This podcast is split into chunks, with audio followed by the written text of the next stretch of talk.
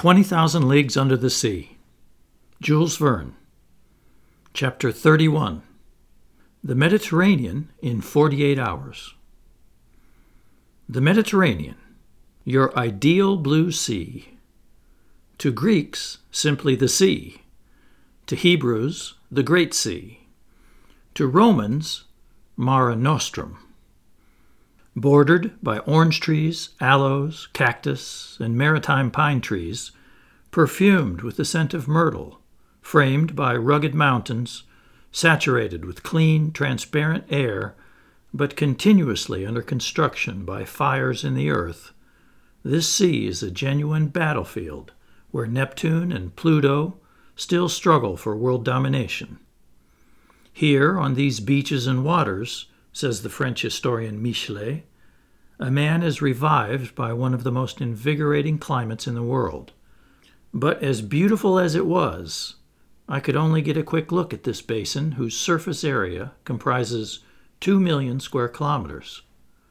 Even Captain Nemo's personal insights were denied me because that mystifying individual didn't appear one single time during our high speed crossing. I estimate that the Nautilus covered a track of some 600 leagues under the waves of the sea, and this voyage was accomplished in just 24 hours times two. Departing from the waterways of Greece on the morning of February 16th, we cleared the Strait of Gibraltar by sunrise on the 18th. It was obvious to me that this Mediterranean, pinned in the middle of those shores he wanted to avoid, gave Captain Nemo no pleasure. Its waves and breezes brought back too many memories, if not too many regrets. Here he no longer had the ease of movement and freedom of maneuver that the oceans allowed him, and his Nautilus felt cramped so close to the coasts of both Africa and Europe. Accordingly, our speed was 25 miles, that is, 12 4 kilometer leagues, per hour. Needless to say, Ned Land had to give up his escape plans, much to his distress. Swept along at the rate of 12 to 13 meters per second, he could hardly make use of the skiff. Leaving the Nautilus under these conditions would have been like jumping off a train racing at this speed, a rash move if ever there was one. Moreover, to renew our air supply, the submersible rose to the surface of the waves only at night and relying solely on compass and log it steered by dead reckoning. Inside the Mediterranean, then, I could catch no more of its fast passing scenery than a traveler might see from an express train. In other words, I could view only the distant horizons because the foregrounds flashed by like lightning. But Conseil and I were able to observe those Mediterranean fish whose powerful fins kept pace for a while in the Nautilus's waters. We stayed on watch before the lounge windows and our notes enable me to reconstruct in a few words the ichthyology of this sea. Among the various fish inhabiting it, some I viewed, others I glimpsed, and the rest I missed completely because of the Nautilus's speed. Kindly allow me to sort them out using this whimsical system of classification. It will at least convey the quickness of my observations. In the midst of the watery mass, brightly lit by our electric beams, there snaked past us those one meter lampreys that are common to nearly every clime, a type of ray from the genus Oxyrhynchus, five feet wide, with a white belly, with a spotted ash gray back, and was carried along by the currents like a huge wide open shawl. Other rays passed by so quickly I couldn't tell if they deserved that name eagle ray, coined by the ancient Greeks, or those designations of rat ray, bat ray, and toad ray that modern fishermen have inflicted on them. Dogfish known as topes, 12 feet long and especially feared by divers, were racing with each other. Looking like big bluish shadows, thresher sharks went by, eight feet long and gifted with an extremely acute sense of smell. Dorados from the genus Sparus some measuring up to 13 decimeters, appeared in silver and azure costumes encircled with ribbons, which contrasted with the dark color of their fins. Fish sacred to the goddess Venus, their eyes set in brows of gold, a valuable species that patronizes all waters, fresh or salt, equally at home in rivers, lakes, and oceans, living in every clime, tolerating any temperature, their line dating back to prehistoric times on this earth, yet preserving all its beauty from those far off days. Magnificent sturgeons, nine to ten meters long and extremely fast, bang their powerful tails against the glass of our panels, showing bluish backs with small brown spots. They resemble sharks without equaling their strength, and are encountered in every sea. In the spring, they delight in swimming up the great rivers, fighting the currents of the Volga, Danube, Po, Rhine, Loire, and Oder, while feeding on herring, mackerel, salmon, and codfish. Although they belong to the class of cartilaginous fish, they rate as a delicacy. They're eaten fresh, dried, marinated, or salt preserved, and in olden times they were borne in triumph to the table of the Roman epicure Lucullus. But whenever the Nautilus drew near the surface, those denizens of the Mediterranean I could observe most productively belonged to the 63rd genus of bony fish. These were tuna from the genus Scomber, blue black on top, silver on the belly armor, their dorsal stripes giving off a golden gleam. They're said to follow ships in search of refreshing shade from the hot tropical sun and they did just that with the Nautilus, as they had once done with the vessels of the Count de la Pérouse. For long hours they competed in speed with our submersible. I couldn't stop marveling at these animals, so perfectly cut out for racing, their heads small, their bodies sleek, spindle shaped, and in some cases over three meters long, their pectoral fins gifted with remarkable strength, their caudal fins forked. Like certain flocks of birds, whose speed they equal, these tuna swim in triangle formation, which prompted the ancients to say they'd boned up on geometry and military strategy. And yet they can't escape the Provençal fishermen, who prize them as highly as did the ancient inhabitants of Turkey and Italy. And these valuable animals, as oblivious as if they are blind and deaf, leap right into the Marseille tuna nets and perish by the thousands.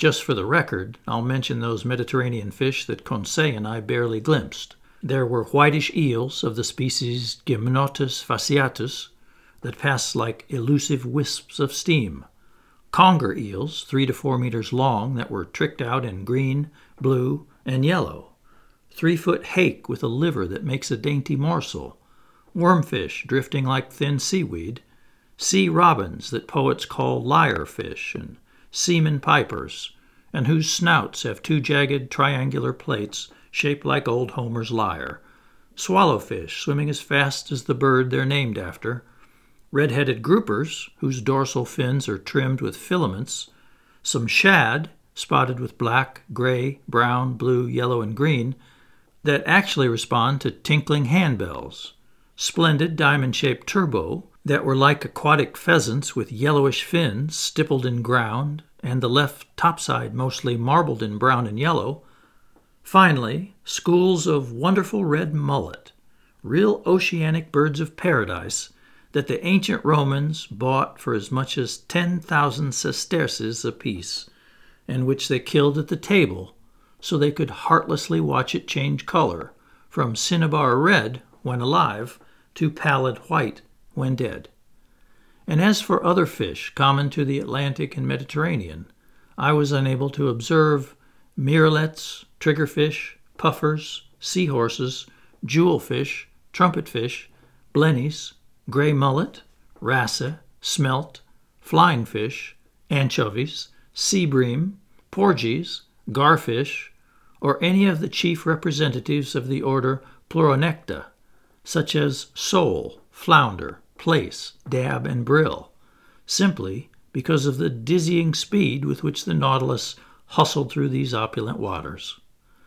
As for marine mammals, on passing by the mouth of the Adriatic Sea, I thought I recognized two or three sperm whales equipped with the single dorsal fin denoting the genus Physeter, some pilot whales from the genus Globicephalus, exclusive to the Mediterranean, the forepart of the head striped with small distinct lines, and also a dozen seals with white bellies and black coats, known by the name monk seals, and just as solemn as if they were three meter Dominicans. For his part, Conseil thought he spotted a turtle six feet wide and adorned with three protruding ridges that ran lengthwise. I was sorry to miss this reptile because, from Conseil's description, I believe I recognized the leatherback turtle, a pretty rare species. For my part, I noted only some loggerhead turtles with long carapaces. As for zoophytes, for a few moments I was able to marvel at a wonderful orange hued hydra from the genus Galeolaria that clung to the glass of our port panel. It consisted of a long, lean filament that spread out into countless branches and ended in the most delicate lace ever spun by the followers of Arachne. Unfortunately, I couldn't fish up this wonderful specimen, and surely no other Mediterranean zoophytes would have been offered to my gaze if on the evening of the 16th the Nautilus hadn't slowed down in an odd fashion. This was the situation. By then we were passing between Sicily and the coast of Tunisia. In the cramped space between Cape Bon and the Strait of Messina, the sea bottom rises almost all at once. It forms an actual ridge with only 17 meters of water remaining above it, while the depth on either side is 170 meters. Consequently, the Nautilus had to maneuver with caution so as not to bump into this underwater barrier. I showed Conseil the position of this long reef on our chart of the Mediterranean, but with all due respect to Master, Conseil ventured to observe, it's like an actual isthmus connecting Europe to Africa. Yes, my boy, I replied. It cuts across the whole Strait of Sicily, and Smith's soundings prove that in the past these two continents were generally connected between Cape Boeo and Cape Farina. I can easily believe it, Conseil said. I might add, I went on, that there's a similar barrier between Gibraltar and Ceuta, and in prehistoric times it closed off the Mediterranean completely. Gracious, Conseil put in. Suppose one day some volcanic upheaval raises these two barriers back above the waves. That's most unlikely, Conseil. If Master will allow me to finish, I mean that if this phenomenon occurs, it might prove distressing to Monsieur de Lesseps, who's gone to such pains to cut through his isthmus. Agreed, but I repeat, Conseil, such a phenomenon won't occur. The intensity of these underground forces continues to diminish. Volcanoes were quite numerous in the world's early days, but they're going extinct one by one. The heat inside the earth is growing weaker. The temperature in the globe's lower strata is cooling appreciably every century, and to our globe's detriment, because its heat is its life. But the sun, the sun isn't enough, Conseil. Can it restore heat to a corpse? Not that I've heard. Well, my friend, some day the earth will be just such a cold corpse. Like the moon, which long ago lost its vital heat, our globe will become lifeless and unlivable. In how many centuries? Conseil asked. In hundreds of thousands of years, my boy. Then we have ample time to finish our voyage, Conseil replied, if Ned Land doesn't mess things up. Thus reassured, Conseil went back to studying the shallows that the Nautilus was skimming at moderate speed. On the rocky, volcanic seafloor, there bloomed quite a collection of moving flora sponges, sea cucumbers, jellyfish called sea gooseberries that were adorned with reddish tendrils and gave off a subtle phosphorescence, members of the genus Beroe that are commonly known by the name melon jellyfish and are bathed in the shimmer of the whole solar spectrum, free swimming crinoids, one meter wide, that redden the waters with their crimson hue, tree like basket stars of the greatest beauty, sea fans from the genus Pavonacea, with long stems, numerous edible sea urchins of various species, plus green sea anemones with a grayish trunk and a brown disk lost beneath the olive colored tresses of their tentacles. Conseil kept especially busy observing mollusks and articulates, and although his catalogue is a little dry, I wouldn't want to wrong the gallant lad by leaving out his personal observations. From the branch Mollusca, he mentions numerous comb shaped scallops, hoof like spiny oysters piled on top of each other, triangular coquina, three pronged glass snails with yellow fins and transparent shells, orange snails from the genus Pleurobranchus that look like eggs spotted or speckled with greenish dots, members of the genus Aplysia, also known by the name sea hares, other sea hares from the genus Dolabella, plump paper bubble shells, umbrella shells exclusive to the Mediterranean, abalone, whose shell produces a mother of pearl much in demand, pilgrim scallops, saddle shells that diners in the French province of Languedoc are said to like better than oysters, some of those cockle shells so dear to the citizens of Marseille, fat white Venus schnels that are among the clams so abundant off the coasts of North America and eaten in such quantities by New Yorkers, variously colored comb shells with gill covers, burrowing date mussels with a peppery flavor I relish, furrowed heart cockles, whose shells have rib like ridges on their arching summits, triton shells pocked with scarlet bumps, carinaria snails with backward curving tips that make them resemble flimsy gondolas, crowned ferula snails, Atlanta snails with spiral shells, gray nudibranchs from the genus Tethys that were spotted with white and covered by fringed mantles, nudibranchs from the suborder Aeolidia that looked like small slugs, sea butterflies crawling on their backs, seashells from the genus Auricula, including the oval shaped Auricula myosotis, tan wentletrap snails, common periwinkles, violet snails, cinerea snails, rock borers, ear shells, cabochon snails, Pandora shells, etc. As for the articulates, in his notes, Conseil has very appropriately divided them into six classes, three of which belong to the marine world. These classes are the Crustacea, Cirripedia, and Annelida. Crustaceans are subdivided into nine orders, and the first of these consists of the decapods, in other words, animals whose head and thorax are usually fused, whose cheek and mouth mechanism is made up of several pairs of appendages, and whose thorax has four, five, or six pairs of walking legs. Conseil used the methods of our mentor, Professor Milne Edwards, who puts the decapods in three divisions Brachyura, Macrura, and Anomura.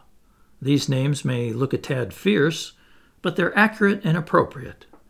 Among the Brachyura, Conseil mentions some Amathia crabs whose fronts were armed with two big diverging tips, those Inachus scorpions that, Lord knows why, symbolized wisdom to the ancient Greeks, spider crabs of the Massena and Spinamani varieties that had probably gone astray in these shallows because they usually live in the lower depths, xanthid crabs, palumna crabs, rhomboid crabs, granular box crabs, easy on the digestion, as Conseil ventured to observe, toothless mass crabs, Ebalia crabs, Cymopolia crabs, woolly handed crabs, etc.